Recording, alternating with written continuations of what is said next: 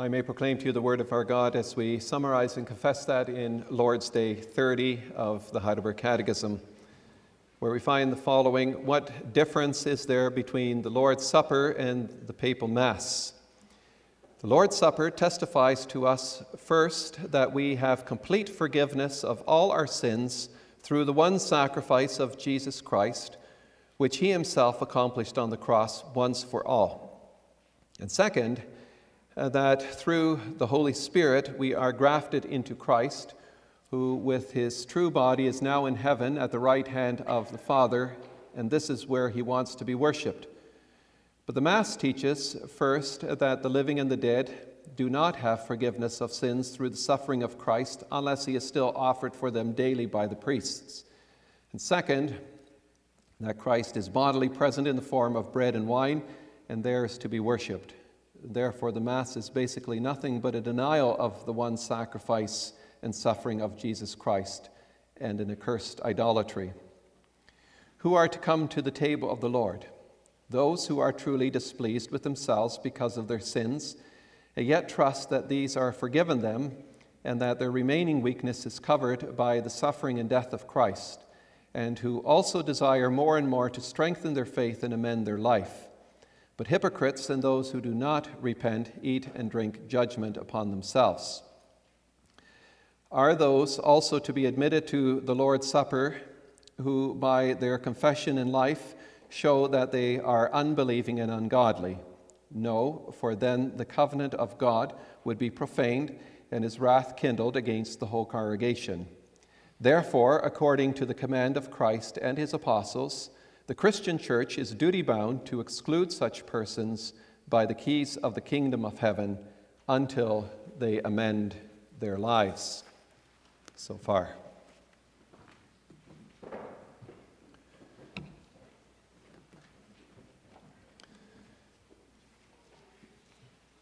And after the sermon, we will sing hymn 52, the stanzas 1 and 2.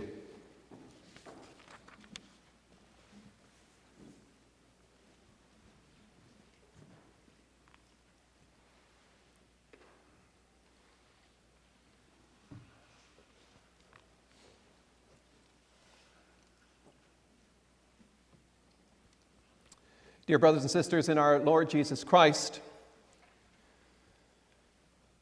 how's your wedding plans coming along? Are you getting stressed out about it, or are you pretty much ready to celebrate? Now, these are the kind of questions we will ask couples who are engaged to be married. This afternoon, however, you are being addressed with these questions. How's your wedding planning coming along? That's a question for the couple celebrating 41 years of marriage today. And if you don't know who that is, check your bulletin. Not now, but later. And it is for those who are married more years than that and less years than that. And it's a question for you young children and teenagers and those who are unattached. Yes, the question is directed to all of us. Are you getting ready for the marriage feast of the Lamb? For as we make our journey through life, we have reason to be excited and to celebrate. Well, we can get ourselves caught in a lot of negatives and get ourselves stressed out, and we can fuss about this and that. But getting ready for the ultimate feast of all feasts should really absorb every moment we are awake thinking about the marriage feast of the Lamb should give us joy in our hearts, fill us with enthusiasm, and it should put an infectious smile on our face. Just as a bride will have certain events to attend prior to the actual wedding, such as bridal showers and engagement parties, we as people of God have our own events to attend as we prepare for the marriage feast of the Lamb. Every Lord's Supper is a milestone along the road to the wedding feast. And each celebration reminds us to stay focused on what is coming and not to get sidetracked, to keep our eyes on Him whom we love and who is precious to us, the groom. And each of us needs to get ready for the feast personally. We can't have surrogate celebrators. When you and I celebrate the Lord's Supper, we are placed before the mirror of God's Word.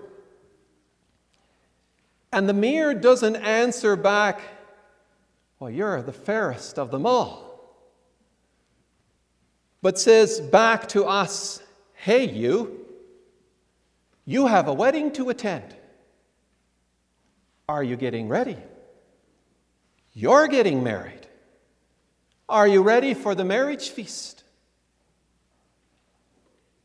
Now, we don't go to the Lord's Supper as those worthy of participating in the marriage feast, but we go as those who are being prepared through the work of Christ. He clothes us with wedding garments.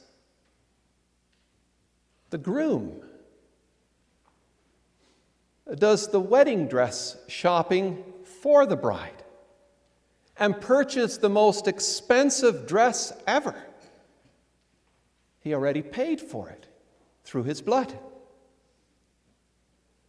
We don't deserve to be part of any feast because by nature we can be pretty nasty to the groom.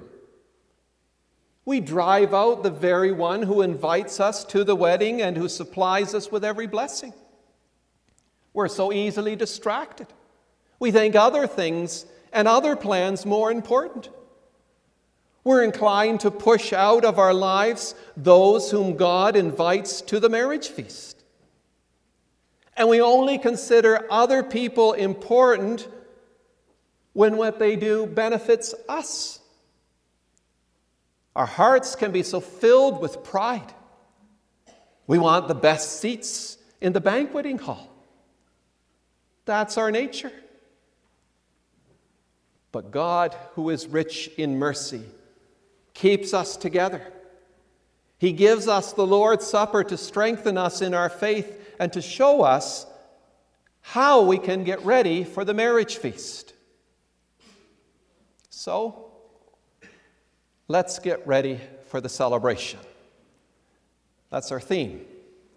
And we'll look at two things this afternoon what I am called to do, and secondly, what we are all called to do. The Lord's Supper, as a prelude to the marriage feast of the Lamb, is a feast of Christ's victory. We wouldn't be able to celebrate had Christ's redemptive work failed.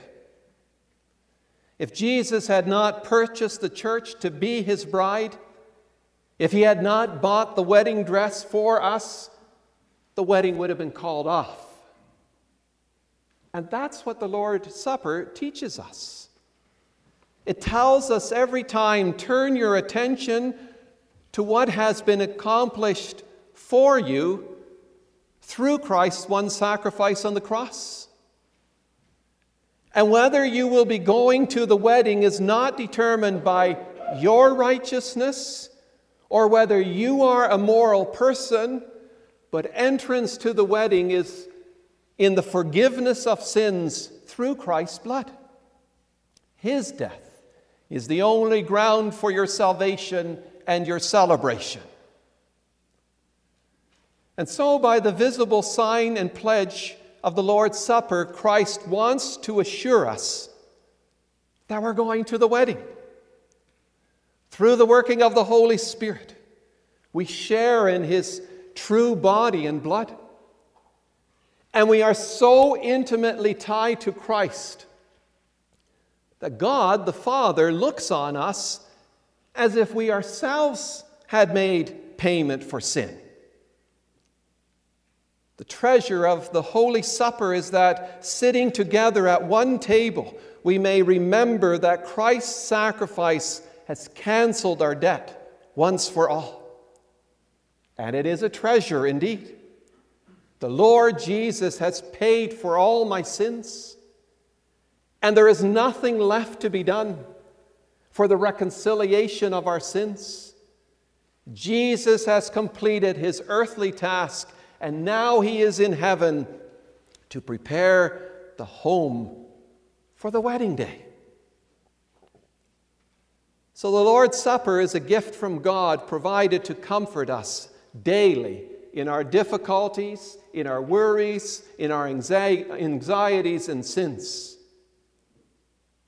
Christ changes our life from a desert into an oasis. For communion with Christ is a permanent one. At least that's what it should be. We may confess together, You have forgiven the iniquity of your people, you have covered all our sin. The Lord's Supper teaches us to redirect our thoughts away from the works of the sinful nature so that our thoughts and our minds are on the things that are above where Christ is. And so each of us must examine our hearts and ask Is Christ the love of my life? Is the focus of my life on the wedding day? with our eyes focused on Jesus, we are to remember, we are to proclaim, and we are to discern the body of our Lord and examine our own thoughts, our motivations, and activities. The Lord Jesus is in heaven, preparing a place where we can live forever and where the marriage feast can be celebrated. But what He is doing does not take away from our responsibility. By the grace of God, we too are to be active in preparation for the wedding day. The Lord Jesus, on the night when he was betrayed, took the bread and he blessed it and he broke it and he gave it to his disciples, and then he said, Take, eat, this is my body. So those who partic- participate, they reach out to take with the hand of faith. They remember, they believe. And the hand with which we reach out to take of the bread and wine must rest in the palm of God's love. For at the Lord's Supper, we do not declare that we are perfect and righteous in ourselves. Everything in the Lord's Supper points to Christ and the salvation that we have in Him. And so, as we come to the Lord's Supper, we are to examine ourselves. And that self examination involves a testing. In Luke 14, verse 19, passage that we read, Jesus tells a parable. And in that parable, he uses the word the Apostle Paul uses for self examination in connection with the Lord's Supper. And Jesus tells of a certain man who gave a great supper or banquet, and he invited many. But they all came with their excuses why they couldn't come. And one of these people said, I have bought five yoke of oxen and I am going to test them. The man wanted to test his oxen to see if they were acting in the manner in which they were supposed to. Well, that is what self examination is all about. Everyone who comes to the Lord's Supper must put his life under the scrutiny of God's Word to test whether he or she serves the Lord with a true faith. Whether he does so with a fervent hope and an ardent love. So the test of true self examination is always about Christ. It brings me to my knees and makes me ask the question Am I truly walking in such a manner that reflects that I lean on the Lord Jesus and on Him alone? Do I believe that no good thing will come forth from my sinful heart, but that all my deliverance has come to me from God alone? Do I acknowledge that the perfect sacrifice of Christ, which He made once for all, is my salvation, my righteousness, my holiness before God? If I test my motivations in this way, then I will know my own unworthiness, and my sins will truly bother me, and I will want to walk the way of faith, hope, and love. And if that is not my attitude, I will eat and drink judgment upon myself because then I'm not acting like one for whom Christ died. I am not acting like one who is getting ready for the marriage feast of the Lamb. So, this is it. I am responsible for the way I live as a member of the church and how I come to the table of the Lord. I do not come to celebrate and in order to show the greatness and the power of my faith. But I celebrate in faith, in hope, with love, knowing that I am not worthy, but that I have been made worthy, a worthy partaker through the blood of the Lamb.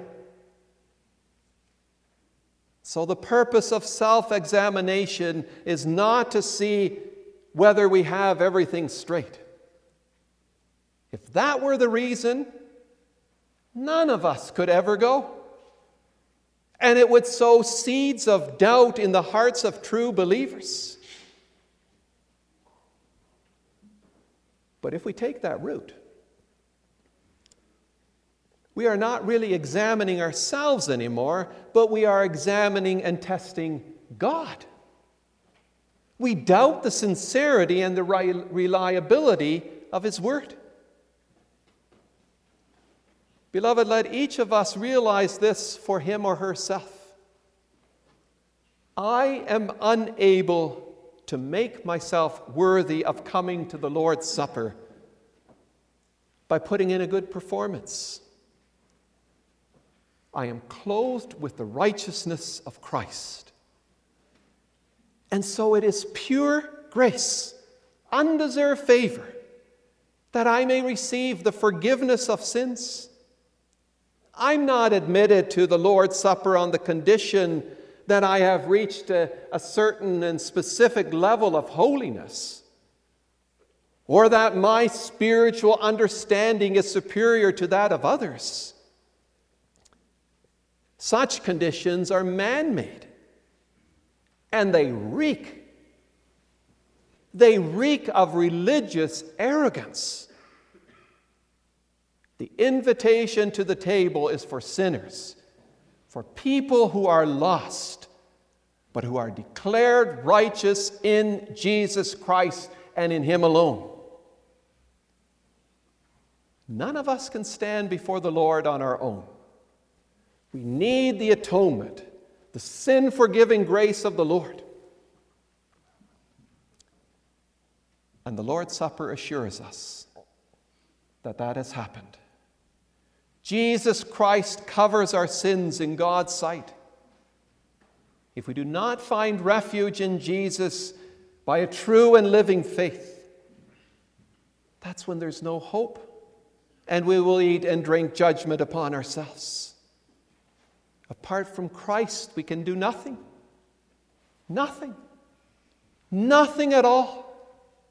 Our whole life, all our talk, all our efforts whatever we might veil under a religious cloak is worthless outside of Christ. So you see, the all important question of self examination is do I believe in Jesus as my Savior? And when my heart is filled with the love of the Lord, I will want to be part of the feast where Jesus shows all that he has done for me, a sinner. And I will be careful how I speak about others because with the Apostle Paul, I realize my own unworthiness to be a member of Christ's flock. And by the same token, I must also realize that if such love does not fill my heart and I continue living in sin, then I have no part in the blessings of the covenant. Then I am trying to get into the wedding hall without a proper wedding garment. And Christ will say, You don't have your wedding garment. You're not properly dressed for the celebration. The office bearers in the congregation of God's people. As those who are called to watch over our souls are to see to it that all the members are living as those preparing for the feast. And so they must encourage all the members to look to Christ and how he clothes us with the gorgeous garment of his righteousness and they are to warn those who are living in unbelief that they cannot go into the banqueting hall if they do not repent or amend their ways. And this is why the who are to come of question 81 is followed by who are to be admitted. Question 82. And with that, we also come to our second point. The elders are to guard the holiness of the table of the Lord to the best of their ability. For not only the individual comes under the wrath of God, but the whole congregation if someone is living in sin and nothing is done about it. God seeks the obedience of the entire people. We are one body. Now, it used to be quite common in Presbyterian churches that the Sunday prior to the Lord's Supper, the elders gave tokens to members of the congregation who were considered to be in good standing. And these were handed back to the elders as people came to celebrate. And if you did not have a token, you weren't allowed to attend. This method was used in an effort to guard the holiness of the table. And we have a similar system with our practice of attestations to guard against unworthy participation.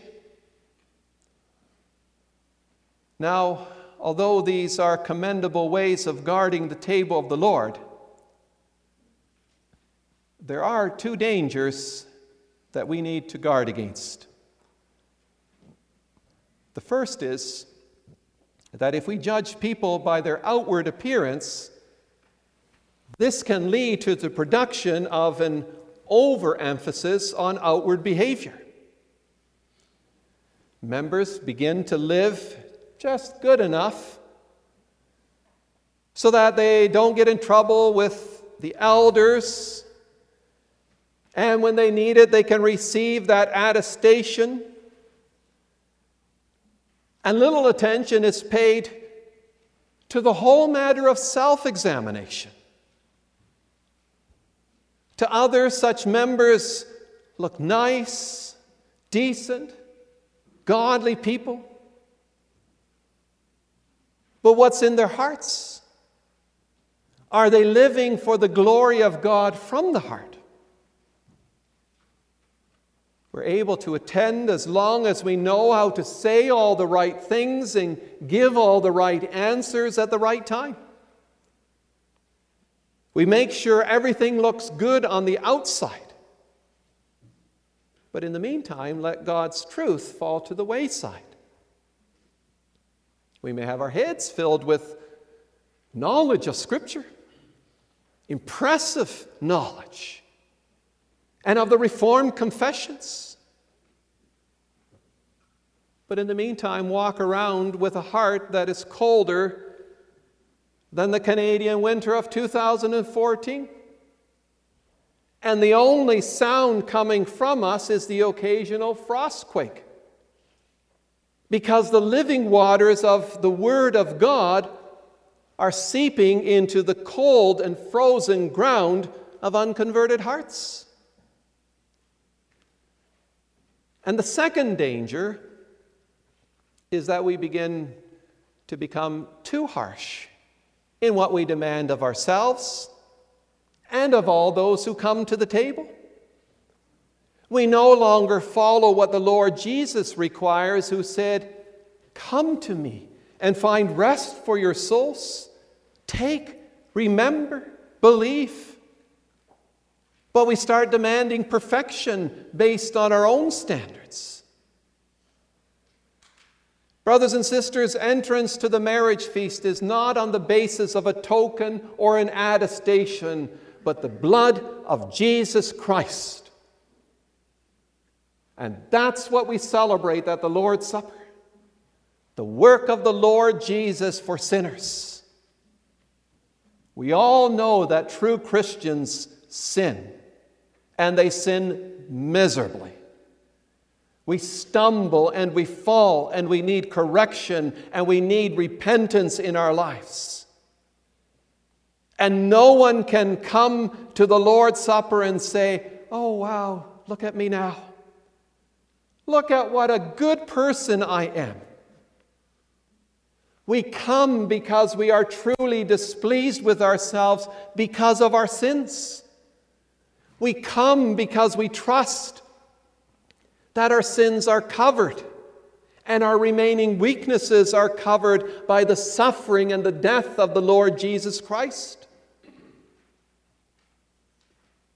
And yet, at the same time, we realize that the table of the Lord needs to be safeguarded by church discipline against the unbelieving and ungodly. And the unbelieving are those who reject the claim of the gospel Usually they have grown up in the church, but they reject God's claim upon them because there is something in their life that has gained greater importance. The ungodly are those members of the church whose entire lifestyle is deliberately contrary to the will of God. And the church is supposed to exclude these unbelieving and ungodly members from the Lord's table. And let it be clear again that the elders are to exclude those who are unbelieving and ungodly, and not those who could improve the way they live, or what they think, or how they keep the commandments of the Lord. The elders may not become busybodies looking for something to condemn. If that were the criteria, the table would always be empty and we couldn't get ourselves very excited about the marriage feast of the Lamb. For you will always find something in every person's life that's wrong. But please, let's leave that to the judgment of the Lord. The office bearers who are called to be watchmen, the guardians of your souls, are also called to be the guard for an improper celebration when there is a direct violation of what the Lord requires of us. And they will have to do so as men who will have to give account to the Lord. And that's why we must honor their judgments. For as Jesus said, whatever they bind on earth shall be bound on in heaven, and whatever they loose on earth shall be loosed in heaven. So the process of barring from the table is not a trivial matter. It may not be taken lightly or implemented with haste. Brothers and sisters, God seeks the obedience of the entire people. And we're all implicated in the sins of others. If a member shows hardness of heart and lives in sin, the church must act. And as we mentioned this morning, such discipline does not begin with the consistory, but with the mutual discipline that takes place among each other. The next Lord's Day, Lord's Day 31, addresses this in greater detail.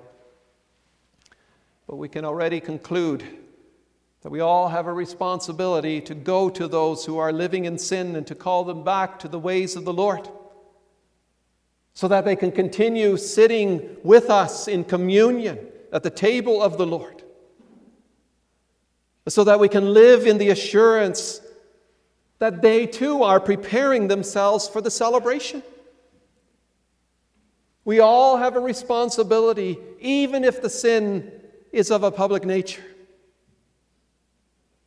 Too often we try to wash our hands clean from mutual responsibility, don't we? And then it's easy for us to say, well, there's no discipline in this church. Because the consistory does not act as quickly as we would like them to do. Well, we can all think of reasons why we don't need to do such things. We don't know the person so well, we will say. Or we write the person off as a bit of a loser anyway. Or we don't want to interfere with the consistory and what they are doing. But those are excuses. And isn't it amazing that on the one hand, we will say, Well, I don't know the person so well. But we do know them well enough to do our fair share of gossiping. Beloved, we are to warn one another not as if we are enemies, but as brothers and sisters in Christ. Because we desire to sit together in communion as a foretaste of what is to come. And if you are not concerned enough to go and speak to those who are straying, you're suggesting that you only care about yourself. And really don't give a rip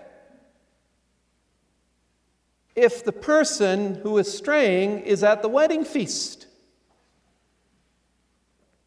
Let us at all times be filled with concern, first of all for ourselves that we're in a right relationship with God, but then for fellow members, that they too remain faithful.